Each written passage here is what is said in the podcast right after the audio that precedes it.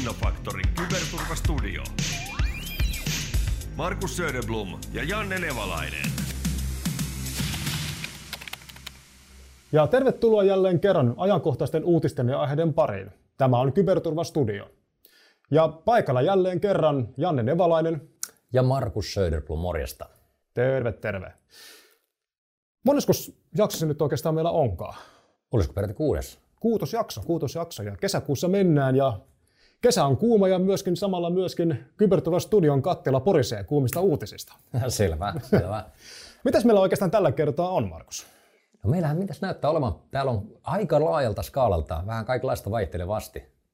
Mennäänkö suoraan asiaan? Joo, oikeastaan lähdetään oikeastaan tuosta yhdestä aika tämän hetken kuumasta uutisesta, eli tuosta Atlassianin, Atlassianin Confluence-tuotteen aika ikävästä haavoittuvuudesta.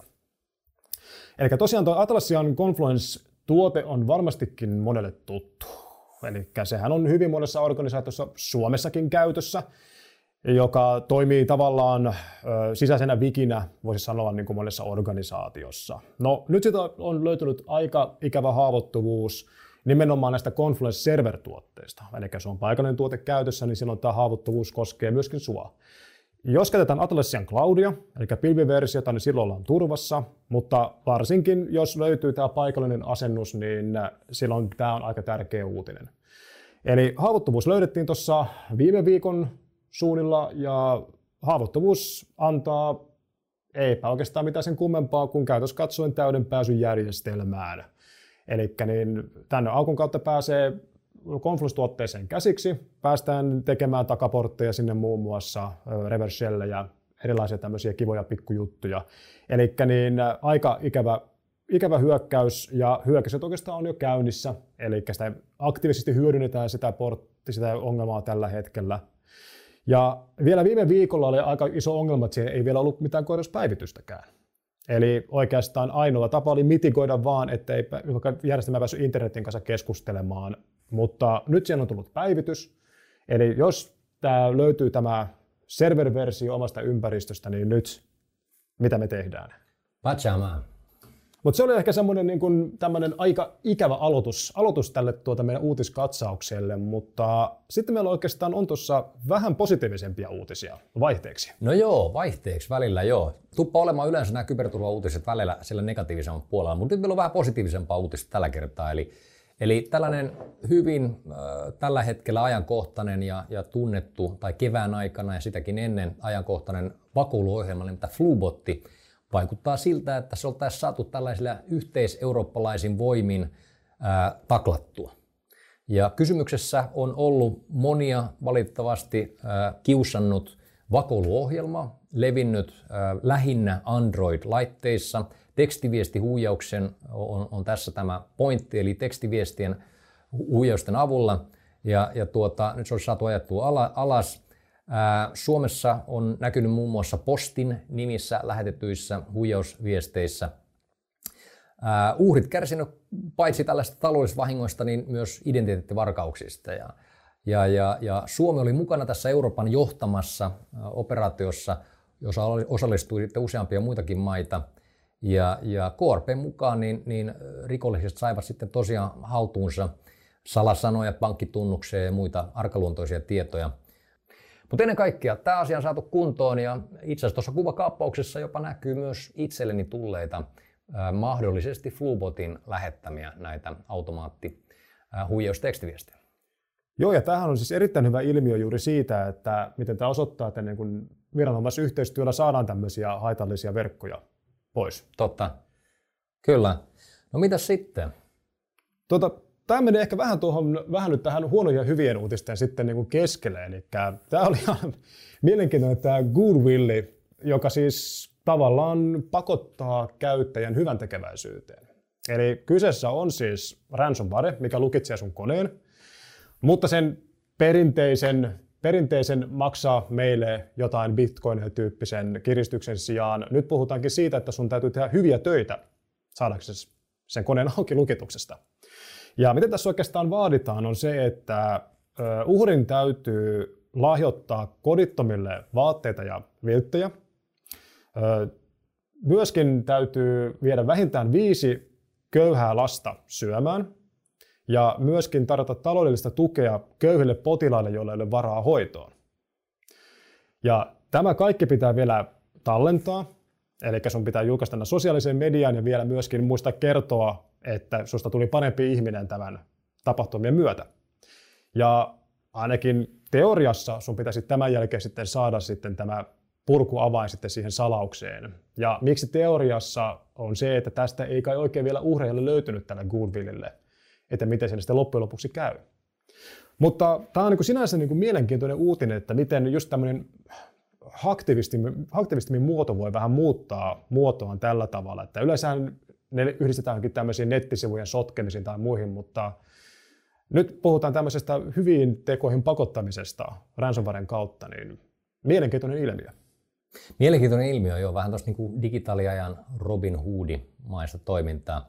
Tuossa nyt kuitenkin itse oma näkökulmani on, on se raadollinen, eli, eli käytännössä rikollisesta toiminnastaan tästä kuitenkin on kysymys. Ja jos miettii, niin tässä voi niin spilloverina läikkyä myös täysin NS-viattomienkin uhrille, tai sanotaan vaikkapa itse eh, heikon talouden omaaville uhreille, eh, jotka ei sitten ehkä välttämättä pysty toteuttamaan näitä toimenpiteitä. Eli vaikka tavallaan tämmöistä niin kuin harmaa hattu meininkiä onkin, niin, niin, niin mm, ei nyt kuitenkaan mielestäni se paras tulokulma. Joo, tämähän siis ei valitse uhrejaan. Juuri näin. Eli juuri se näin. siinä on se ongelma. Kyllä. Joo, mutta sitten.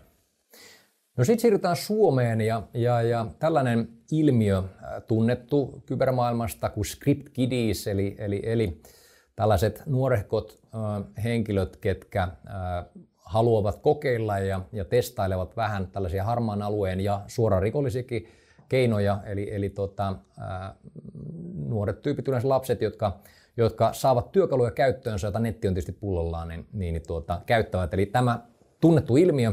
Nyt tällä kertaa aiheena siis suomalaiset script kiddiset ja ää, tässä on uutisten mukaan niin, niin Suomessa ää, on selvitettiin useita viime vuonna tällaisia alle 11-vuotiaiden tekemiä kyberrikoksia. Ja, ja näistä kaksi oli tietomurtoja, kolme tietosuojarikoksia. Ää, ja näyttää siltä, että jopa seitsemänvuotiaat lapset on syyllistyneet kyberrikoksiin viimeisen viiden vuoden aikana – ja tämä on poliisin, poliisin tietojen mukaan. Ja, ja yhteensä poliisi rekisteröi ää, viime vuonna noin 2500 kyberrikosta, josta alaikäisten osuus on aika korkealla tasolla, jopa 30 pinnaa. Ja, ja tuota, KRPn mukaan niin, niin, niin seitsemän tai tämmöisten lasten ylipäänsä motiivina niin on useimmiten kokeilun halu, uteliaisuus, tyylisyys, tämmöinen jekuttaminen ja itse veikkaa myös vahvasti myös tällainen näyttämisen halu. Ja, ja tuota, ää, tietysti tämä ilmiö ei ole sinä mikään tuore. Se, mikä teki tästä ihan mielenkiintoisen, on, on nämä statistiikat, tilastot Suomesta. Ja, ja tuota, joo, tämä on ilmiö, johon voidaan esimerkiksi koulussa valistamisella sitten mitikoida ja, ja puuttua. Ja tässä ehkä myöskin on vielä semmoinen kääntöpuoli se, että miten helppoa tänä päivänä on päästä käsiksi tämmöisiin haittaohjelmiin. Eli sä pystyt ihan tavallaan kopioimalla vaan jonkun haitomaisen pystyt niin kuin tavallaan päästä kokeilemaan sitä jo, sitä haitaketta. Ja erityisesti just tämmöiset ja työkalut, jotka on vapaasti, jotka yleensä open source ja avointa lähdekoodiin, niin niitä löytyy julkisesti netistä kenen tahansa saatavilla. Ja yhä enemmän ja enemmän matalampi kynnys niitä käyttää. Mutta mennään eteenpäin.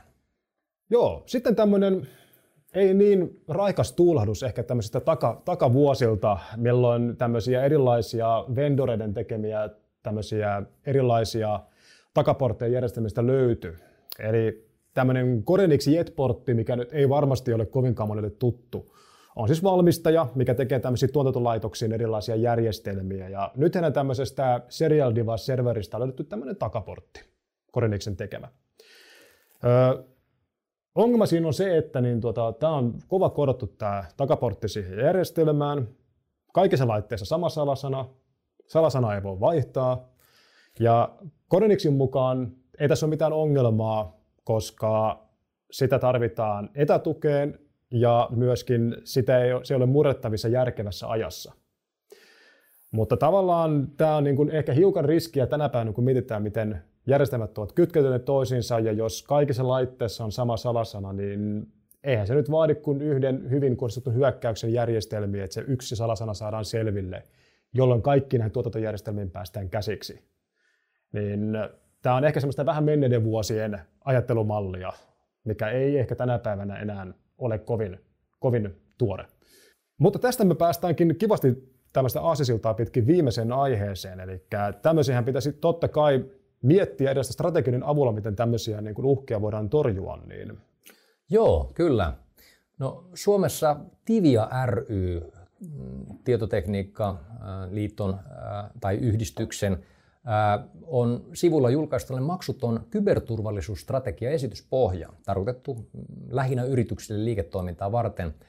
Erittäin mielestäni erittäin positiivinen tuota, aloite auttaa varmasti moniakin yrityksiä tällaisessa liikkeelle lähdössä näissä asioissa.